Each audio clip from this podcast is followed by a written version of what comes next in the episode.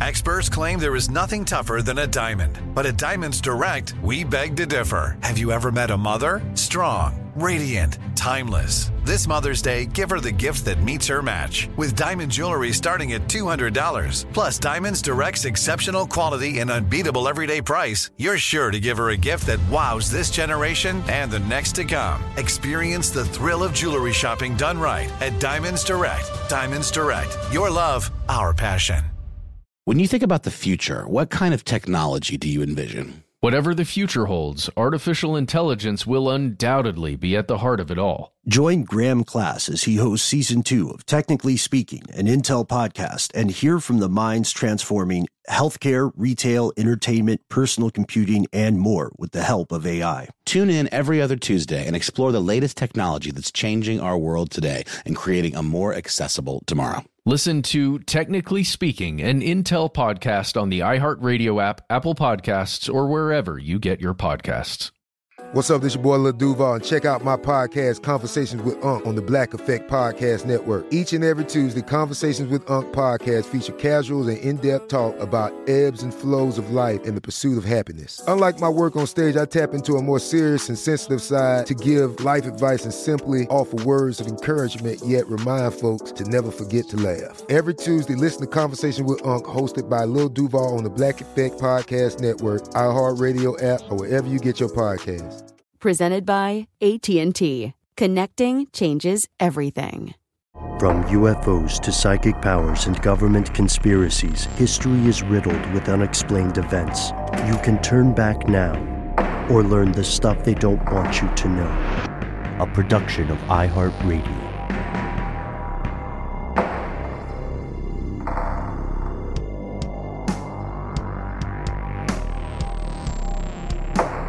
Hello, welcome back to the show. My name is Matt. Our colleague Noel is on an air venture. Ha, get it? But he will be returning shortly. They called me Ben. We're joined with our super producer, Paul Jetlag Decant. Most importantly, you are you, you are here, and that makes this the stuff they don't want you to know. Uh, you know, it's it's no secret, Matt, that you and I both are longtime fans of conspiratorial pop culture. We love a secret society. We love an overarching intergenerational conspiracy. And I I I, uh, I remember when the film adaptation of Watchmen came out, and I don't know about you, but that totally rocked me. I loved it. Yeah, dude seeing that dude's giant blue uh i mean uh uh uh yeah that was a great movie. Was it giant? It looked kind of av- average. Well think about it's really scale if you think about scale. So like for him oh, maybe right. it wasn't that big but like for everybody else. When he became a giant. Yeah we're spoiling the most important part of the entire story. Yeah um, so there's this there's this question in one of the non um, radioactive penis related story arcs of Watchmen. It's very yeah. much a B plot of Watchmen. Uh, there's this question about who watches the Watchmen, who holds those uh, in power to account, like who like the people who are supposed to create and enforce the rules. Who makes sure those people also practice what they preach. There's a great, uh, great new version of that in The Boys. I think that's that yes. entire series goes mm. over that. Yeah, and uh, you know, some people have uh, their issues with the edge lordy aspects of the of the original comic, but it is a great read. If you enjoyed Watchmen, it does bring up some of the same questions. That's an excellent comparison, and the reason so much fiction talks about this is because it is a real life question that has bugged pretty much every single modern society at some point.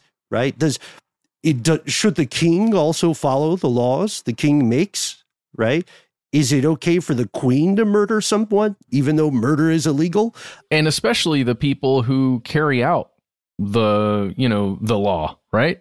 The ones, the ones who get to stop you and say, "Hey, you're going to jail." What happens when they do something a little off?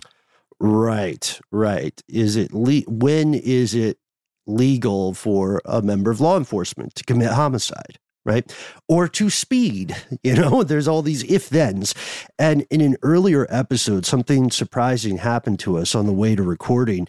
Some unrelated research led us to a strange tale of conspiracy and investigation that goes right to the door of Congress.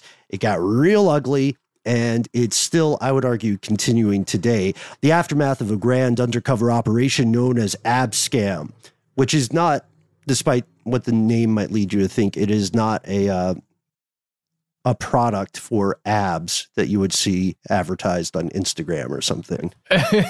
yeah, a scam for your ab workouts. A scam for your abs or a camera just for your abs. Uh, anyway, here are the facts. Abscam is an extreme version of a sting operation, right? At heart. Oh, that's exactly what it is. Uh, it's a sting operation and or entrapment operation, depending on how you feel about it, right? depending on how you feel, either the courts went one way for sure, uh, but that's depending on whether or not you're in Congress. There you go. That's going to influence whether or not you think it's entrapment. That's exactly right.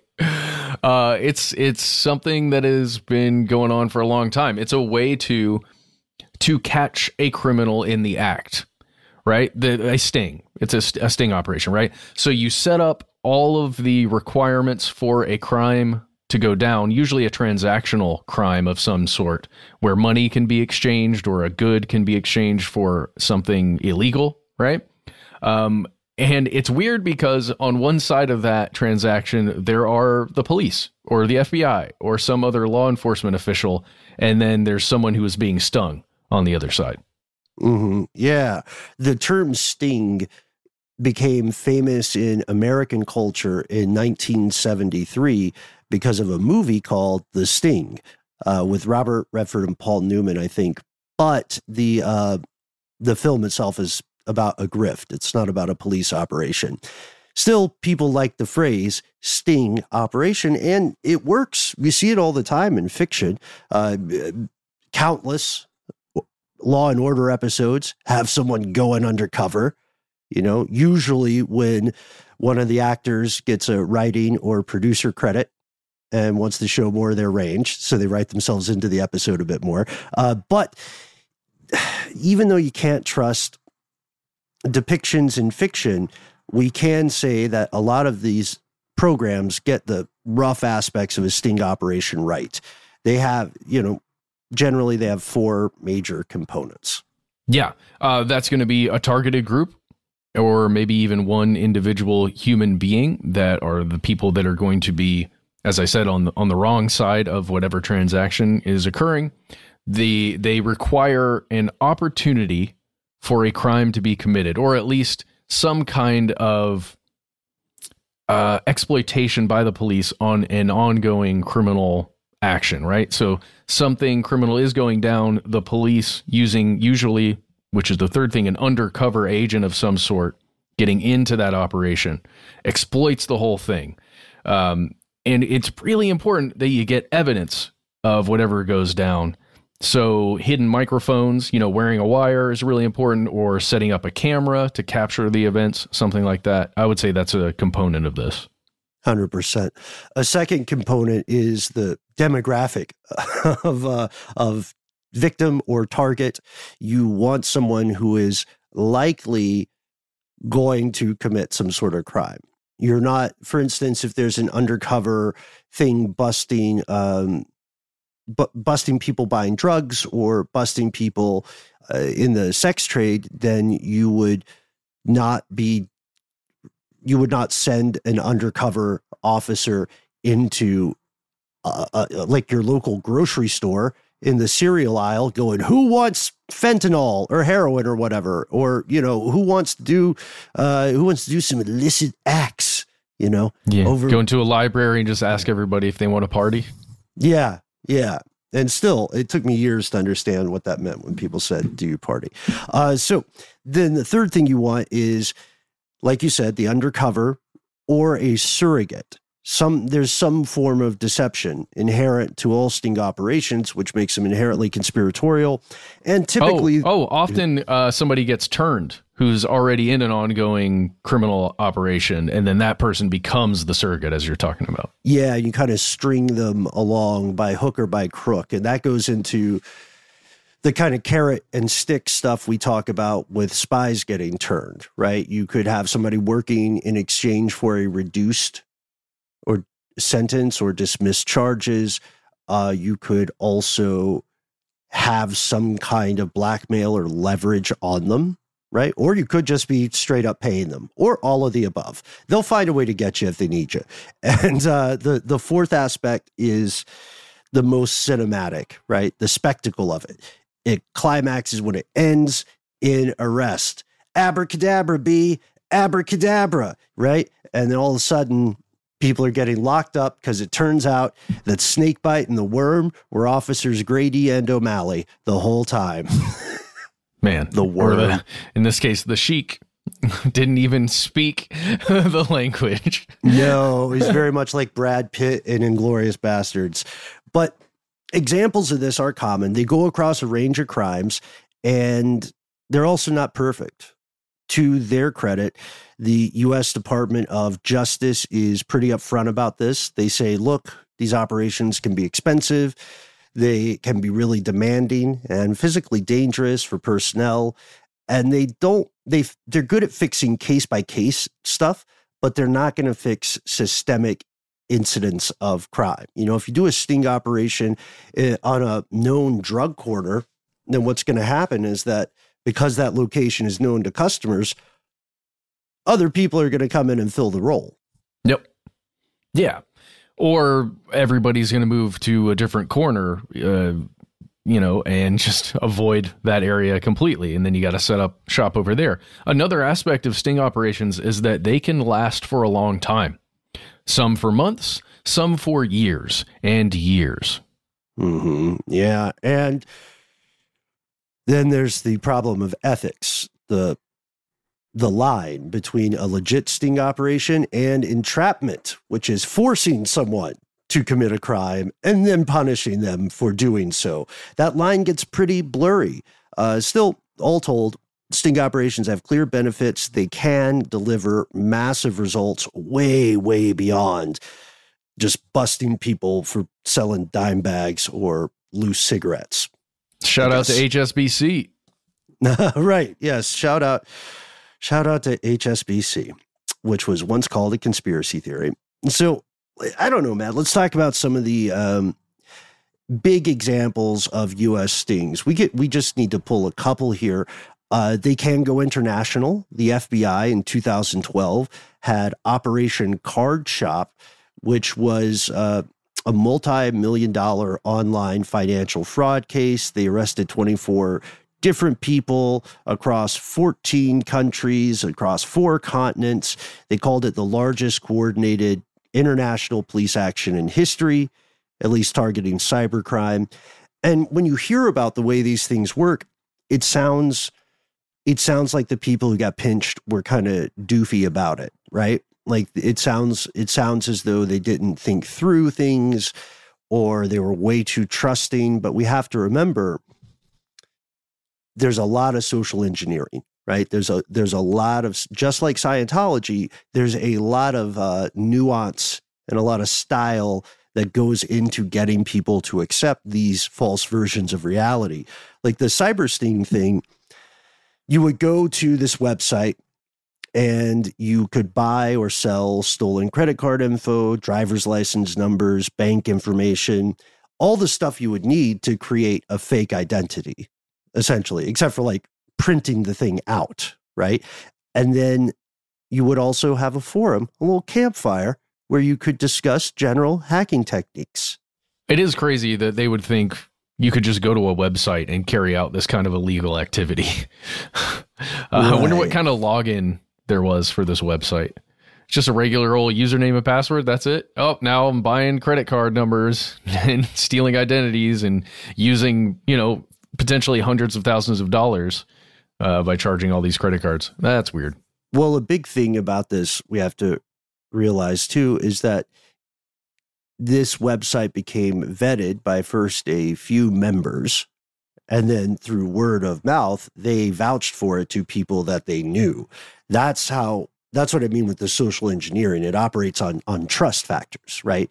So I I know, you know, me and Haxor sixty nine Leet have been friends since back in the bulletin board days, and so it, so I I know this. I might not know their real name, but I trust them when it comes to recommending a good place to steal credit cards. Honor among thieves. Reebok Reborn really gives this site a 10 out of 10 for credit card hacks or Yeah. that's weird. and they're a tough uh, you know they're a tough cookie they don't just hand out those tens uh, the way they would hand out credit cards so another operation this one's even weirder in 1998 nasa the us postal service and customs got together and they did a sting operation this isn't always just like the fbi or your local police department they wanted to get a stolen moon rock back it had been stolen and, and hidden in a vault in Miami. So, in Operation Lunar Eclipse, they successfully nabbed the bad guys and brought the moon rock back. Wow. That's kind of a cool story. Yeah. That, that is a cool story. I want to know more about it. That sounds awesome. Uh, we should look into that further, Ben. I like that a lot. Well, there, there's so many examples of this kind of thing, and especially this kind of thing that um, that skirt right up against that entrapment possibility or the entrapment angle. Uh, because I remember when we would talk about the FBI going after people in Muslim communities, right? Where they would try and set up a sting operation by providing weapons or explosives to people that that the the FBI was basically grooming to to take out terrorist action.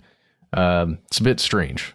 Is the FBI manufacturing terrorist? I think is the Mhm. name of our episode on that. And one thing that still sticks out to me about that is uh, this is a high mark of character for the folks in those communities, right? The folks running the mosque would hear about this stuff and they called the FBI.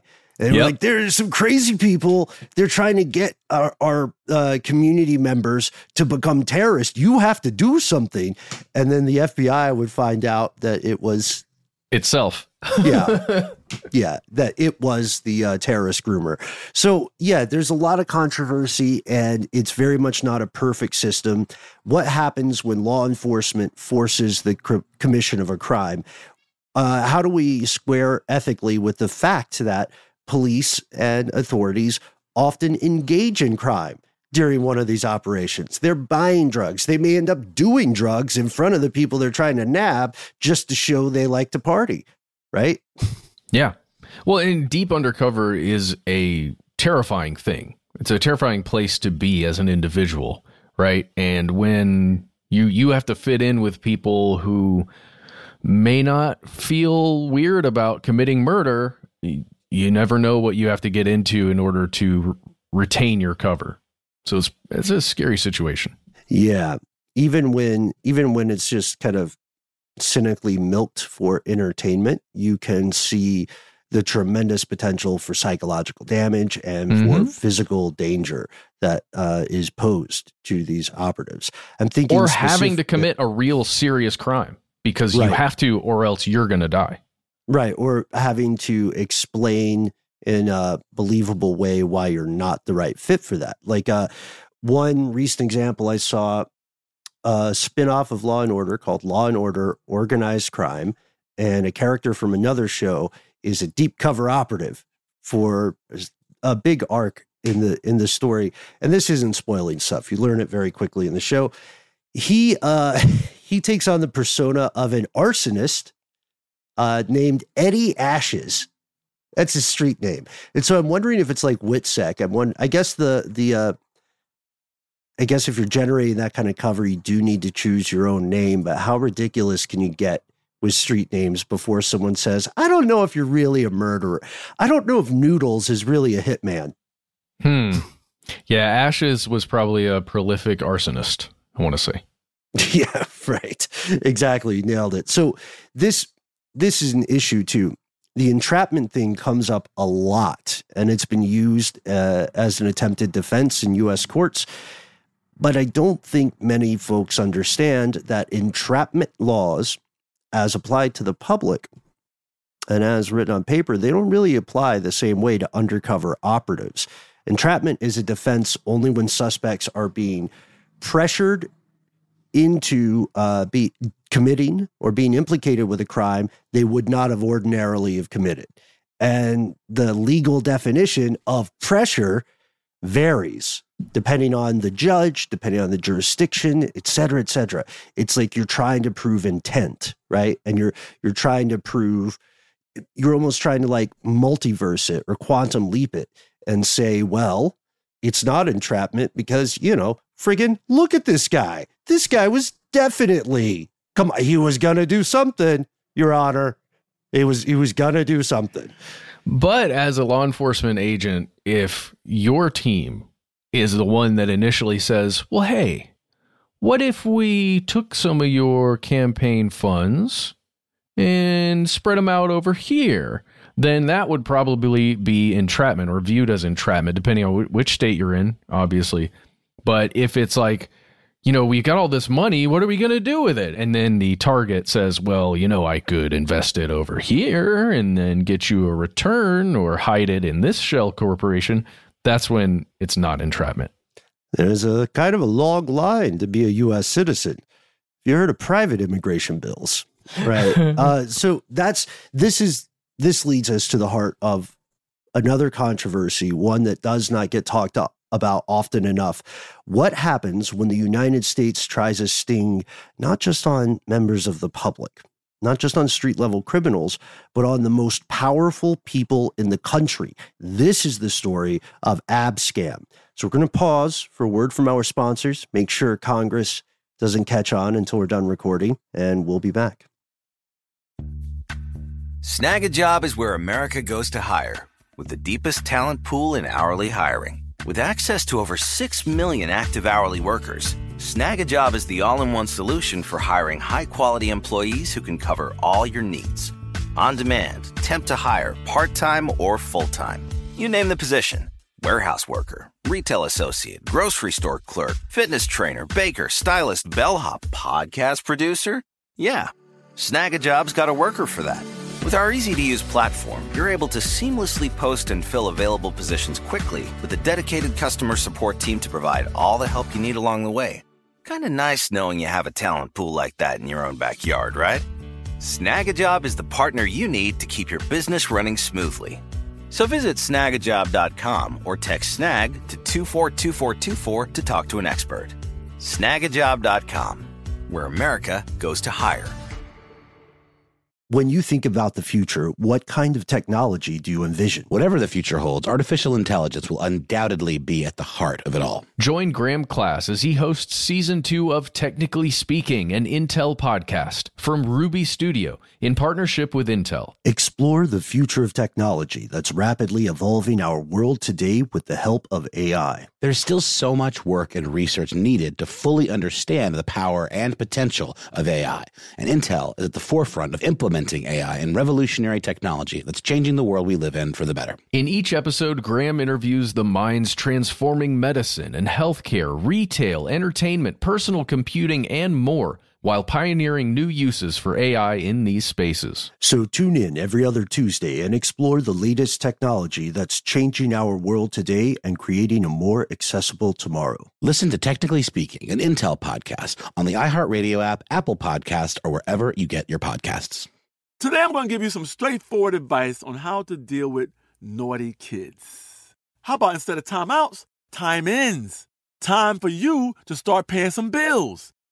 I'm JB Smoove, and that was a full episode of my new podcast, Straightforward, inspired by guaranteed straightforward pricing from AT&T Fiber. Get what you want without the complicated. AT&T Fiber, live like a gigillionaire. Available wherever you get your podcast. Limited availability in select areas. Visit AT&T.com slash hypergig for details.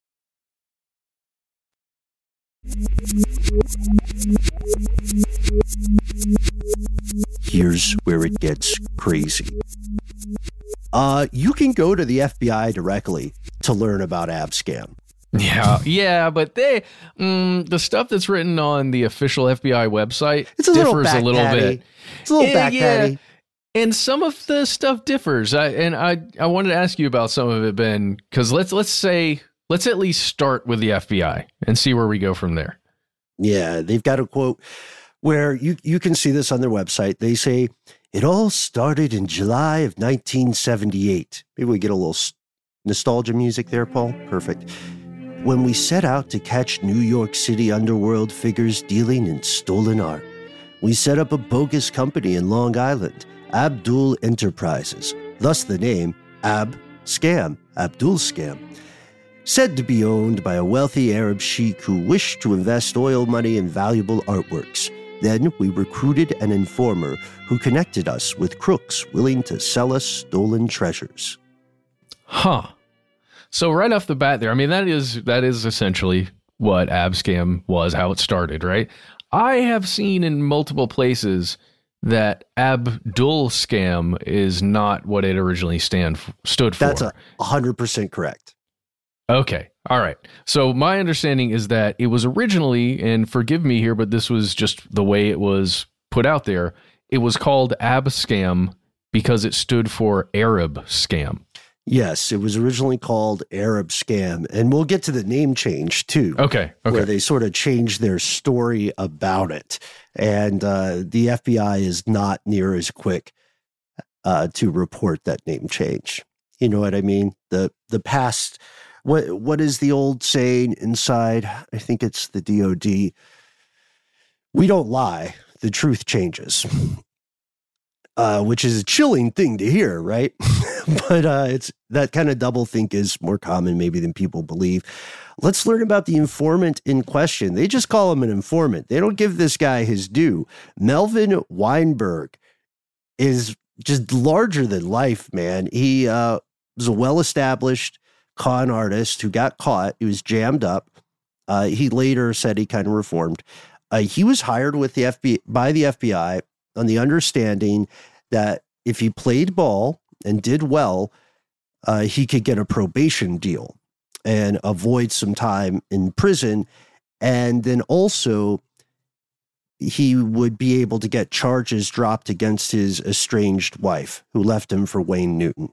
It's a long story. Yeah, it feels like a like a Hollywood history. story, right? It yeah. feels like a script. Oh wait, that's because it was. American uh, the, Hustle. Yeah, there you go. You can check out American Hustle with all the names changed and all the, you know, the story's a little different, but you can learn about a little about the character of Melvin Weinberg. Uh, you can also, by the way, watch a 60 Minutes interview with yes. Melvin, which yeah. is, dude, the guy is great on camera. He's about that life. he is very blunt. He's very transparent. Uh, he is, he has always maintained that he felt no strong ideological motivation. He was in it for the money, uh, dude, and so to crazy. keep to keep his um, estranged romantic partner out of the pen. The operation begins low priority, kind of white collar sting. They have a budget that's thirty two thousand dollars. This is the seventies. And that's enough to prime the pump for a few months. And if we're being candid, that means it's the kind of thing where they catch who they can catch with the money. And if they catch some people, it'll be considered a success. Yeah. And remember, at this point, with that $32,000, this is strictly focused on stolen art. Mm-hmm. Which even the FBI at that time knew was a great way to launder money. So mm-hmm. uh, cutting past the uh, racially charged aspects of Abscam, which didn't age well, the FBI quickly realized they were onto something bigger than they thought. Within just a few months, they had recovered two paintings that together were worth $1 million. And Weinberg got a little bit of a vigorish too. He dipped his beak because the company that insured those paintings paid him 10 grand and this is where he and he talks about this in these interviews. I think in the 60 minutes one he says i realized i can make a living you know doing grifts for the government basically. Yeah.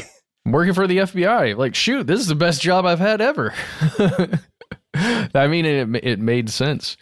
Uh hey yeah yeah yeah yeah. I'm not going to jail because the people who run the jails are the, are, are also my bosses you know? Yeah. Uh, but here's the deal: Weinberg is really good at this. I mean, he he's just a, a con man, I guess, a scammer in him himself. So he actually convinces the FBI to give him more money to do more stuff. He's like, I got other ideas, boys. Let's try this out. Yeah, and he convinced them. They they wanted to hear more about his ideas. yeah, and he convinced them. Well, he he instructed them like, all right, you like some of these ideas? Put a million dollars into this bank account. I'm going to turn that million dollars into convictions, boys. That basically what he said. Mm-hmm. And and he did raise a valid point because he said, "Look, people are coming to me, and I'm representing this Abdul Enterprises. They're going to ask, well, where do you bank, right? Where's your paper trail? Because you're supposed to be a legit business. So I'll need to be able to tell them Abdul Enterprises has a huge uh, treasure trove of cash in Chase Manhattan Bank. Here's the account. Here's what the account looks like, you know, and that's the credibility we need. He was absolutely correct in this regard. And this paved the way because as they were expanding, what they quickly realized concurrently is that the operation led them to an entire criminal network. Nepotism is big in crime, just like any other industry. Connections and networking are often more important than one's actual talents. And so these other members of the criminal, the various criminal enterprises or Venn diagrams would introduce other people into the mix. Like, you know, you have to go talk to my guy over here He's the expert on this particular type of crime. And you know, you know who you're really looking for is this other guy in Pennsylvania or in New Jersey. Well, exactly. And they moved on from just dealing in stolen art to go into like fake bonds, right? Or or uh, stock fraud and all these other things like that, where you're you can see them starting to move up in the criminal underworld, right? Which is weird to think about. Up, or would you move down in the criminal un- underworld? Well, I guess it's kind of like how there's not really a top or bottom to planet Earth if you look at it from space. Okay. Okay. They're they're, they're going both into the heights and into the depths. but they're up the ranks. Huh, all right, whatever. I think the further up the ranks you go, the deeper into depravity you go. Right? Oh man. Uh, so English is weird. English is uh, you know, doing its best. So so yeah, this is nuts. They the one of their next big steps, they run into a group of people doing, like you said, white collar crime, fake bonds, and stocks. And Weinberg is all about expanding the program. The undercover work just with the fake bonds and stocks leads to $600 million worth of fraudulent securities being captured or prevented, mitigated, whatever words you want to use. And if you look at their seed money of one million thirty-two thousand dollars, this is a pretty great return. yeah, a little bit, right? a little bit. It's, a, it's pretty great, and so they expand.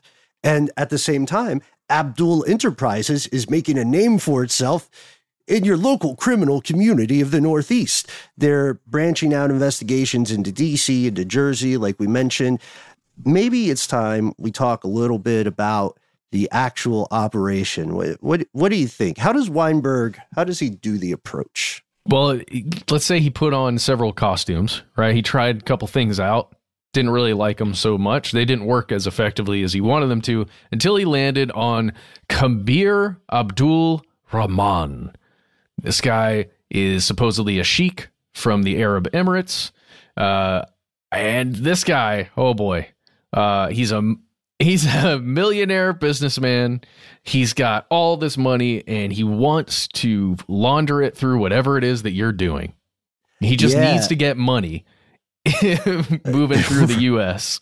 right. He needs that money clean. He needs it invested in a stable economy. Yeah. Do do check out our our episode on real estate and foreign investments well, well, and the idea that just to keep this in mind, we're talking about late 70s. So picking someone from the Arab Emirates who happened to be, you know, royalty or at least close to royalty, um, it was a perfect idea. It really was a perfect idea because money was just being printed in that region of the world at that time. because of oil prices and what was happening with oil. Yeah, yeah. And important to note that Weinberg did not say he was the sheik. He was the representative, the He's agent, an the right- agent. uh, the right hand man of the sheik, uh, which also further lends to credibility. Although that might seem counterintuitive, if the sheik is really powerful, you're not going to meet that guy at the beginning. You're going to have to earn that meeting. So, one of the scenarios was that the sheik wanted to loan out his money and generate interest. Very common in the Western world, but according to this grift, the sheik was uh, very concerned about Islamic laws against usury, which is charging egregious interest rates. So he needed bogus or forged certificates of deposit to withdraw cash from Muslim banks to invest somewhere else. And then other people, it's really based on what Weinberg would think would work for that person, for their perspective and personality. So other folks would be told, hey, this sheik uh, wants to just have a secure place to invest his millions and millions of dollars, or he wants to buy art, or, you know, this guy's really fancy and really wealthy, but he's a dirty old dog and he wants to finance porn. Yeah, well, and that and he worked can't. for someone. Yeah. Well, yeah, and, and this is you know we can make porn over here. It's just uh, can't really do it where he is. So we need you to do it, and he's got all the money for it. Here, just take it. Yeah, it's a lot of money. You can have it. Yeah, yeah. And eventually, as they're expanding, they add a second fictional sheik, Yasser Habib. Also, again, totally made up. Uh, this might sound nuts today, but we have to remember people across the planet were all very well aware of oil money. The oil, the OPEC embargoes of 1973 and then 1979 caused the price of gas to explode. And so it was common knowledge that a lot of people who were already kind of higher ups in different oil producing countries in the Middle East had suddenly become even more wealthy, cartoonishly so. They were flush with cash. It was a real thing. And while this scam might sound weird today, we have to realize there were a lot of other real world examples of tremendous amounts of money coming out of this part of the world, right? Entire entire structures being purchased in London, which was still a very expensive place, New York, etc. And the sheik himself, here's the problem. So we've made up this figure, just like, you know, if you're starting a good cult. At some point, these folks are going to want to meet him. Criminals are big on the face to face aspects, right? If they're if if they're dealing with other criminals they respect. So they've got to find someone who can pass off as a sheik, preferably an FBI undercover operative. Problem is, not a lot of people at the FBI speak Arabic. Certainly not fluently enough to sound like a guy who grew up in the Arab Emirates, United Arab Or- Emirates. Or look like someone who grew up there, right? Mhm, I mean, it, mhm. it, it- the FBI scrambled basically, and you can see this part in American Hustle where they just kind of get someone that kind of, in a way, could look the part and just pretend like they're really quiet. They just don't talk much. the sheik doesn't talk very much uh, because the I think the FBI had two or three, I think three people play uh, at least the primary sheik for quite a while. Yes, yeah, three different people. And that worked because the folks that the quote unquote sheik was meeting were not talking with each other. And they were calling this Arab scam, ab scam, for quite some time. You asked earlier why the name change occurred. It's because the American Arab Relations Committee forced the FBI to stop being as racist. They said, don't, why are you guys calling it Arab scam? That's kind of messed up. There are a lot of Arab Americans here who are just living their lives. And we don't want to be associated as a demographic with this weird, weird thing. So the compromise they landed on is the FBI would pretend they always called it Abdul scam based on Abdul Enterprises. There you go. Band aid working? I don't know. I think it's pretty nice to call it a band aid because band aids, uh, uh, whatever. Yeah. It's So just uh, it it. just stinks, but whatever. whatever. Yeah, it does stink. And then while all this is playing out, the FBI finds themselves meeting criminals, introduce them to more criminals, and then to even more criminals, and then to politicians.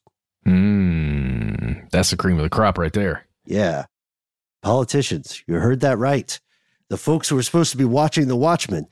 Turns out they also are more open to a good old fashioned grifting than uh, you might have we might have assumed when we Larceny. voted for them. Larceny, yeah, It's in my blood. It's in my blood. Yes. Uh, how do you think I got this job? Like my father before me and his father before him. It's all about a grift. All right, so how did these politicians get caught up in an ab scam? We'll tell you right after a word from our sponsors. Snagajob is where America goes to hire, with the deepest talent pool in hourly hiring. With access to over 6 million active hourly workers, Snagajob is the all in one solution for hiring high quality employees who can cover all your needs. On demand, temp to hire, part time or full time. You name the position warehouse worker, retail associate, grocery store clerk, fitness trainer, baker, stylist, bellhop, podcast producer. Yeah, Snagajob's got a worker for that. With our easy to use platform, you're able to seamlessly post and fill available positions quickly with a dedicated customer support team to provide all the help you need along the way. Kind of nice knowing you have a talent pool like that in your own backyard, right? Snagajob is the partner you need to keep your business running smoothly. So visit snagajob.com or text snag to 242424 to talk to an expert. Snagajob.com, where America goes to hire. When you think about the future, what kind of technology do you envision? Whatever the future holds, artificial intelligence will undoubtedly be at the heart of it all. Join Graham Class as he hosts season two of Technically Speaking, an Intel podcast from Ruby Studio in partnership with Intel. Explore the future of technology that's rapidly evolving our world today with the help of AI. There's still so much work and research needed to fully understand the power and potential of AI, and Intel is at the forefront of implementing AI and revolutionary technology that's changing the world we live in for the better. In each episode, Graham interviews the minds transforming medicine and healthcare, retail, entertainment, personal computing, and more while pioneering new uses for AI in these spaces. So tune in every other Tuesday and explore the latest technology that's changing our world today and creating a more accessible tomorrow. Listen to Technically Speaking, an Intel podcast on the iHeartRadio app, Apple Podcast, or wherever you get your podcasts. Today, I'm going to give you some straightforward advice on how to deal with naughty kids. How about instead of timeouts, time ins? Time for you to start paying some bills. I'm JB Smoove, and that was a full episode of my new podcast, Straightforward, inspired by guaranteed straightforward pricing from AT&T Fiber. Get what you want without the complicated. AT&T Fiber, live like a gigillionaire. Available wherever you get your podcast. Limited availability in select areas. Visit AT&T.com slash hypergig for details.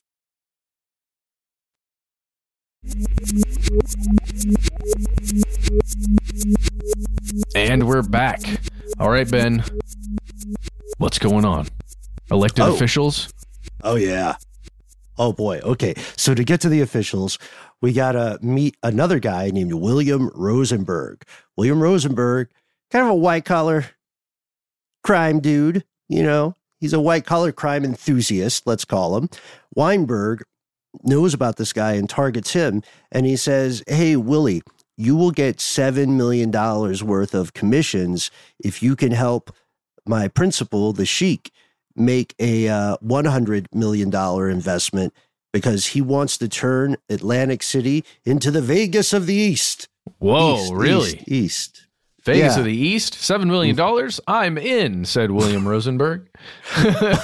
But just like any internet scam, scam today, there's someone who wants to give you all this money, Oh, yeah. but there's a holdup. Oh, no. I know. This poor sheik, he needs a guarantee that the hotel casino he's trying to build is definitely going to get a gambling license. Because Oh, a casino without a gambling license, you know, it's like, a hotel. It's just a hotel at that point. And so Rosenberg, say what you will about the man, is a very solution oriented guy. And so he says, look, this is no problem. And I, I, I have an awesome grifter voice for this, but uh, we're not going to do it. Uh, he says, I know a local politician who's definitely on the team. This guy's also solution oriented and he can help smooth things over. He's actually the mayor of Camden, my good friend, Angelo Errichetti. Oh, Errichetti. So you're the, you're the FBI, right? yeah. And you're trying to, you know, you're trying to bust somebody for shady financial dealings because, again, you think they're a likely offender. You know that you know you strongly suspect they've done stuff like this in the past. You just can't prove it. And now all of a sudden you get Shyamalan and they're like, yeah, I've got another guy to add to this heist, the mayor. the mayor. Um, the, the guy mayor. that runs Atlantic City. Cool. cool, cool, cool, cool, cool. All right, yeah, set that up. Let's do that. Um, and you can read about all of this in a book called The Sting Man that was written by Robert W. Greene Uh, this whole story, like this book, is nuts. It is um, really worth your time if you if you if you like reading books. Check it out. And Errichetti gets a very gets some weird TLC in Greene's book, uh, which is probably mm-hmm. one of the best books there is out about this case. Uh, he is said to have been a really foul mouthed, cursed like a sailor. He was a megalomaniacal person, extremely taken with himself, and he was a crook through and through. Uh, our pal Weinberg actually came to really enjoy Errichetti because they knew where each other stood essentially. He's like, look, we're both after the bag, right? He's like, yeah, we're after the bag. And he's like, I like this guy. I think he's, I think uh, Errichetti is the one who was quoted in that book as saying larceny is in my blood or something like that. Yes. Yeah, you're right. You're right. He also said, look, I'll be your rabbi. I'll give you Atlantic City. Without me, you do nothing. Well, all right then. right. So, so he was like one of those people who's like, I could be your best friend or your worst enemy. And you're thinking, dang, man, I'm just, we're both in line at this Chipotle. Calm down. but, uh, so his price is $400,000. Errichetti wants 400 grand off the top to get things going. And it turns out Errichetti was very much open for business of all types and didn't have one specific kind of graft or crime that he he focused on. Uh, he let's see what do, he kept going to agents and saying, "Well, hey, what about this thing?" Just like uh, Weinberg, he was a man of ideas. Well, yeah. Basically, okay, so you got a casino, right? You're going to run a casino. That's great. But what about money laundering? Have you thought about doing that? What about counterfeiting? You going to counterfeit some money? Because we could do that. I mean, that's pretty easy with a casino. What about the ports? and they say, which which ports? He's like, the whole port of Camden. You could you guys ever want to run drugs through there? I mean, that yeah. is pretty smart, right? You want to get in on the ground floor. You're just like, okay, Mr. Mayor, sure. right, exactly. Don't you have to take care of the roads or your constituents or something? So Errichetti becomes the transformative entry point for yeah. the real the real meat of Abscam and why uh, so many people in power are afraid of it today. Uh, all of a sudden, they realize this could be a political sting, and he connects through through Errichetti. Weinberg and the FBI start getting connected to a whole slew of US politicians, elected representatives who are down to clown. Yeah. Oh my. Good golly. well, and and part of I guess part of this connection is why and leveling up maybe I would say within the underworld and even the political world it, it's causing the story to have to change the motive the fictional motivations of Abdul Enterprises, right? It's starting to alter itself and it's kind of been continually changing. So at this point, the fictional sheik has, you know, it's they're moving in, they're getting their gambling license, they're getting their casino. Well, now now the, the sheik wants to become an American citizen. Are there any strings that can be pulled in the upper echelons of government that could allow for this? Yeah, any politicians who could give us a hand in exchange for a whoosh, whoosh, consulting fee which mm-hmm. is what they're mm-hmm. called, right? Mm-hmm. it's because they don't you don't ever want to hear the word bribe, and people are very careful in those conversations to never use specific language. So we'd love you to consult with our good friend the Sheik. Dude, they're gunning for Congress at this point. They're they're saying how like that's the way these operations work. You described it beautifully. They transform the um, desired or like the purported desire so that it is appropriate to the position of the target, the position and abilities. If you go to, uh, say, a congressman and you and you say something like, "Hey, I need uh, I need help getting some art," then they're going to rightly ask, "Why are you going to me?" You know, go. I have a friend at the museum. Go ask the people at the museum. Yeah, get out of here. I, I, don't. I don't do anything with casinos. Sorry, it's not my mm-hmm. not my deal. Not in Camden. Sorry about that. so, so each congressperson who got uh, approached was told the sheik's outfit would pay them large sums of money as a consulting fee for what they called private immigration bills to let not just the sheik but associates, foreign based associates of Abdul Enterprises into the United States. They would also pay to get building permits and licenses of various sorts for operations in Atlantic City. Uh, some of those licenses were for real places that Abdul Enterprises wasn't actually associated with. And some of them, at least one of them, was famously a place that was entirely made up the Penthouse Boardwalk Hotel and Casino.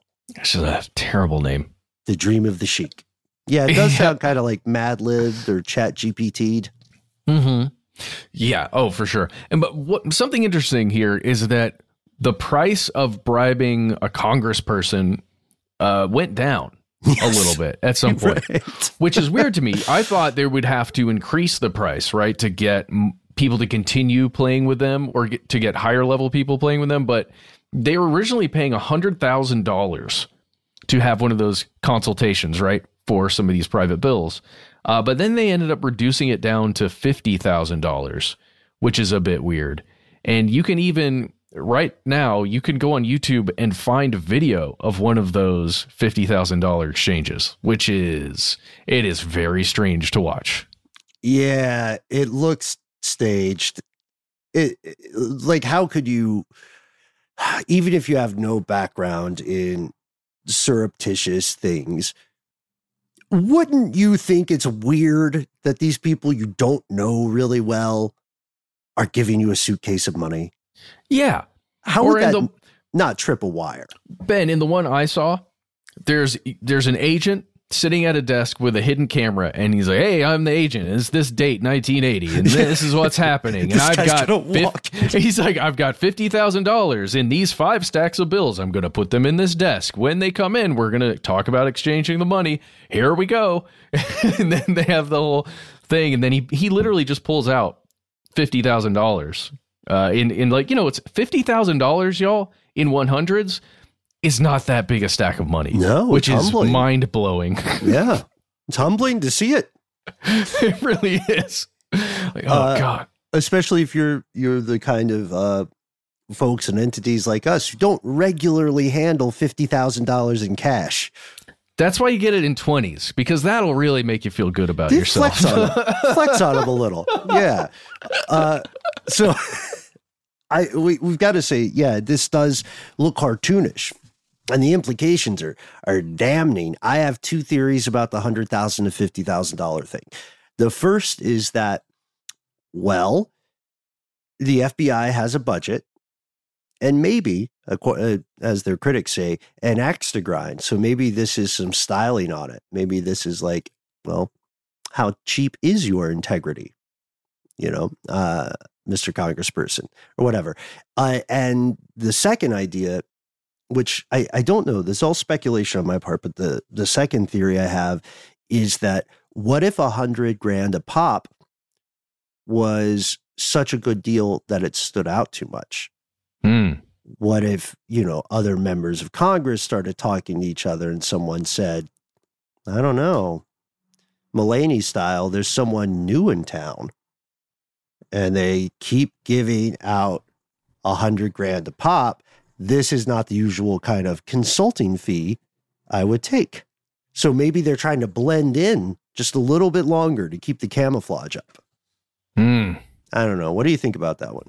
I I think you might be right. I think you absolutely might be right, Ben. You don't think they just blew through that one million? No, no. You got to be careful. maybe they were maybe it was a race to the bottom. I wonder if like the last guy they tried to bust, it was you know a Sears gift card, A microwave, a which is a, a real thing, a real uh, part of the investigation. Yes. It's, it's real. Microwaves that had their serial numbers removed, as well as a couple of uh, what speakers and st- uh, like stereo receiver sets.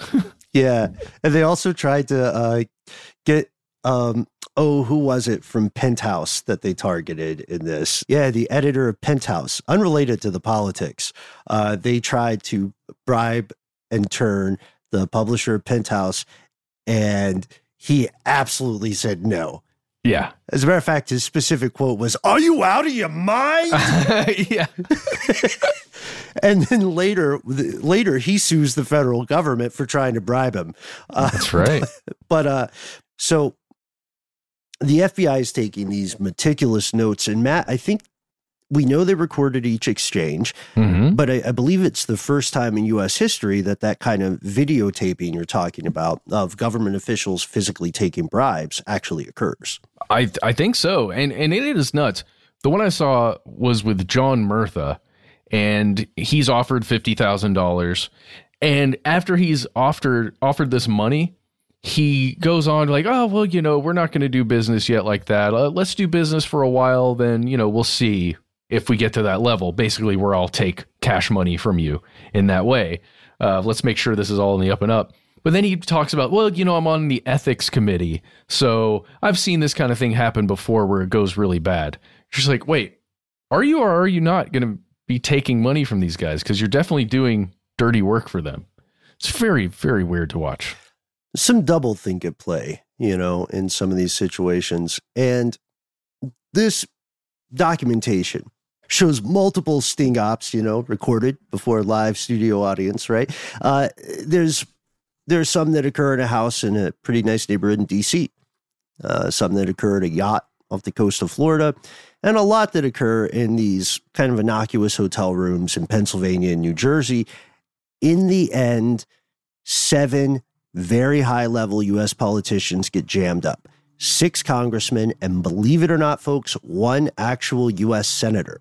And senators, not to sound too cynical, are, are usually pretty good at parkouring out of that kind of conviction or Yeah, you can have somebody do it for you, right? On your Yeah. behalf. And then, oh, well, it was my aide. And uh, ooh, ooh, that bad aide. No, why'd you do that?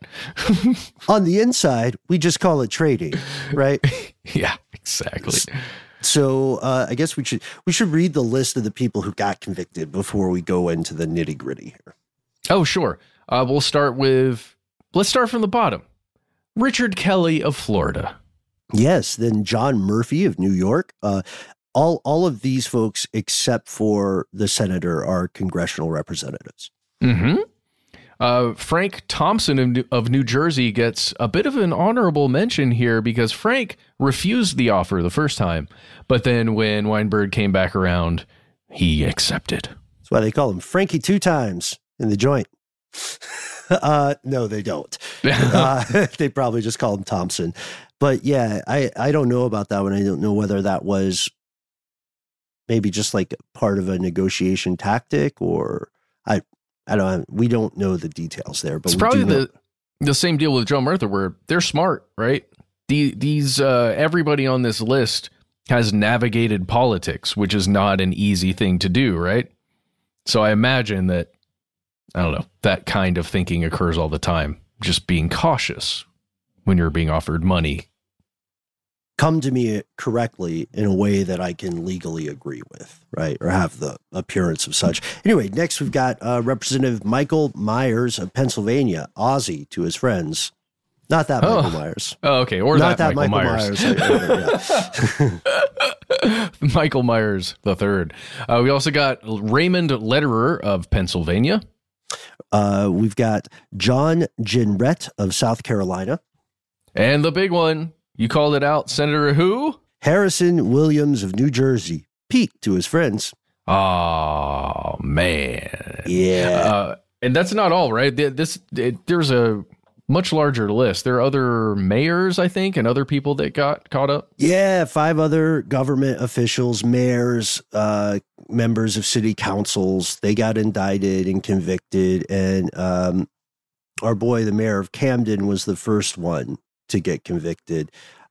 Which maybe he knew it was a short term grift because he really did he was a go getter. You know what I mean? It's mm-hmm. like he was like the Wikipedia of crime. If you're interested in this, you might also enjoy, or maybe like a Netflix recommendation of crime. Yeah. So this also bears pointing out.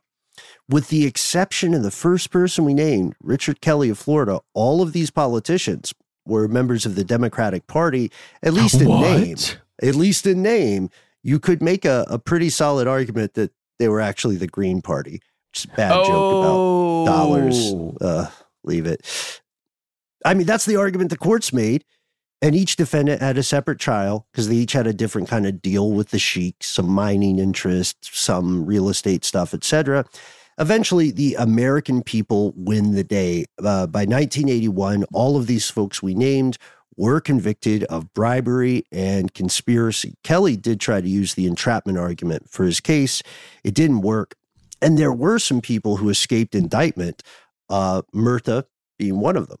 Oh, yeah. Uh, because they never took the money. In that video with Murtha I'm talking about, he refuses the $50,000. It is on video and you can watch it right now, and it feels weird that he's even in the meeting, but he at least doesn't take the money. Yeah, he doesn't take the money. Uh, and the other person who doesn't take the money is South Dakota Senator Larry Pressler the news rocks the United States, and there would be consequences, but maybe not the consequences we would have hoped for. Abscam wins 19 convictions. And as the memes say, Congress took that personally. They made a spectacle of it not talking about the need for greater accountability in Congress, but denying and delaying FBI appointments as a way of getting back to them, opening hearings on whether or not the FBI should have even been doing this. Uh, they also were able to touch parts of the media to attack the credibility of Abscam as an operation.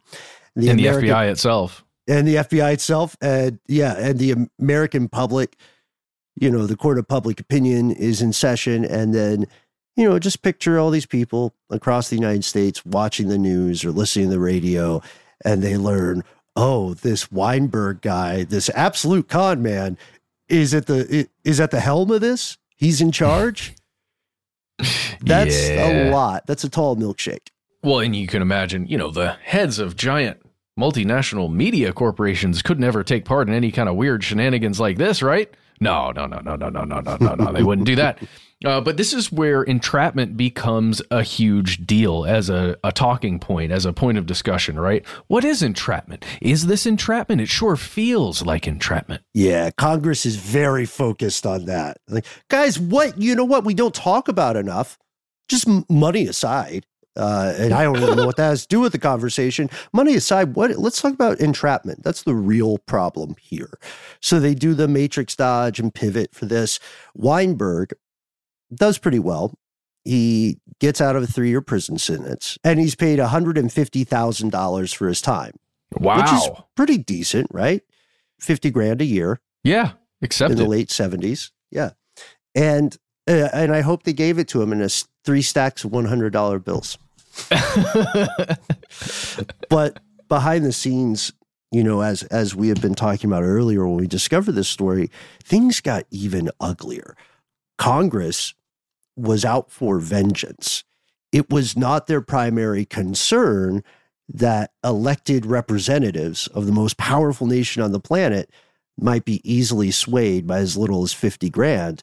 It was their concern that the FBI was getting above its station and going out of pocket.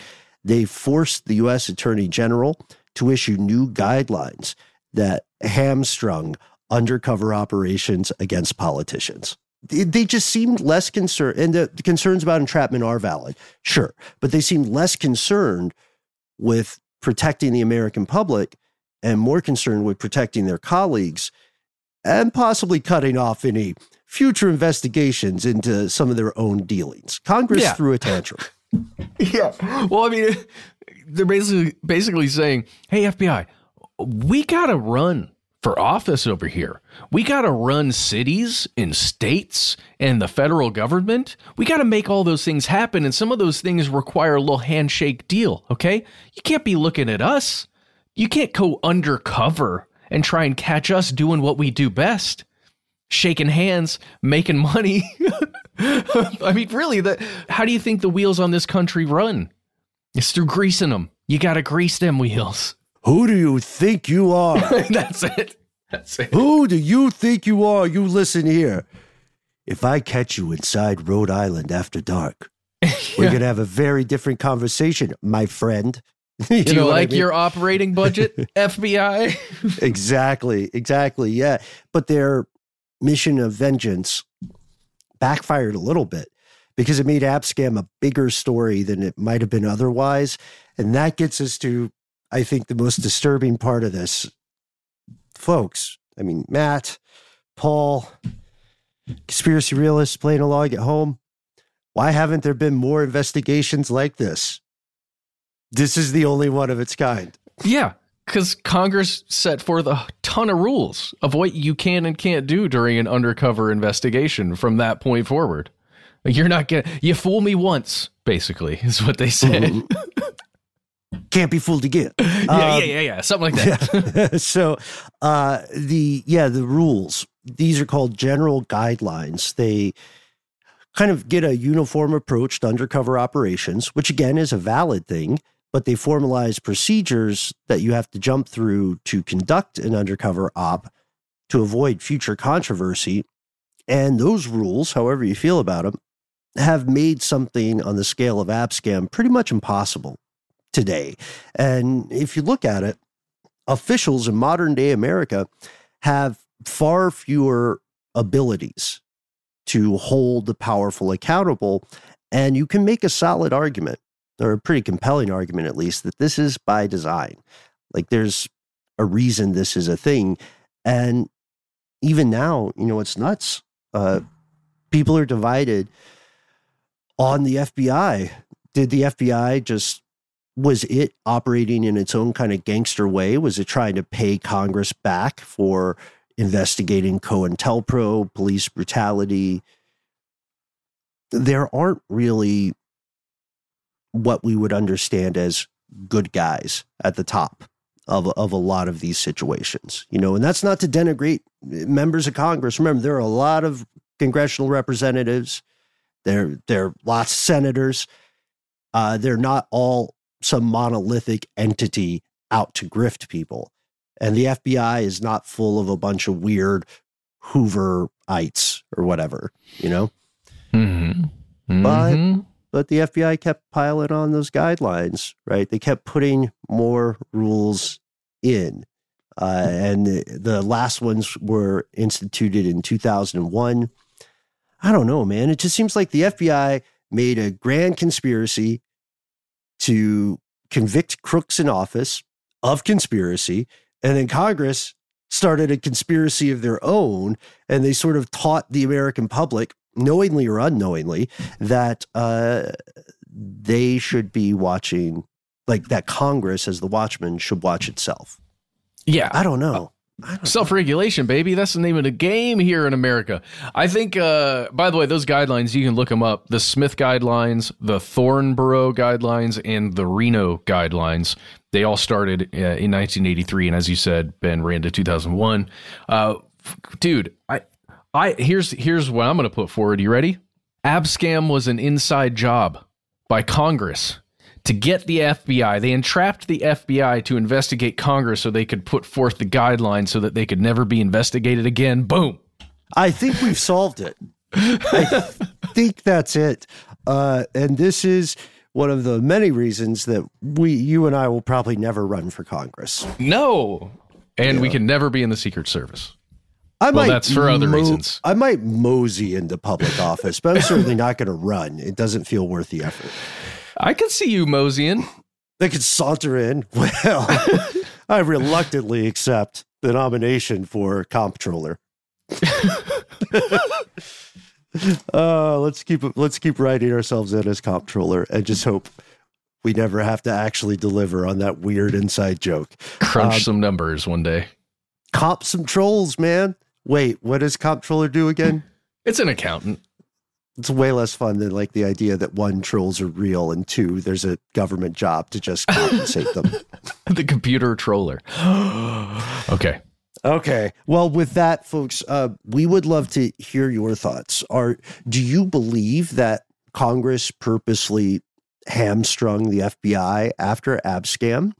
Do you think that what what do you think an investigation like this would find in the modern day?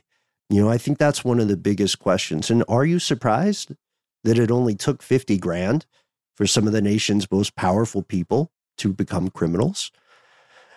Let us know Facebook, internet, YouTube, TikTok until the Restrict Act goes through. All the hits, all the good ones. If you don't sip the social meds, never ye fear. Uh, you can call us directly on a telephonic device. Yes, dial 1 833 STDWYTK. When you call in, it's a voicemail system. You've got three minutes. Give yourself a cool name. Doesn't matter what it is, as long as it's not your real name. No government names on our voicemail, please. Standard policy. um, um, also, let us know if you give us permission to use your voice and message on the air in one of our listener mail segments. If you've got more to say than can fit in three minutes, why not instead send us a good old fashioned email? We are conspiracy at iHeartRadio.com.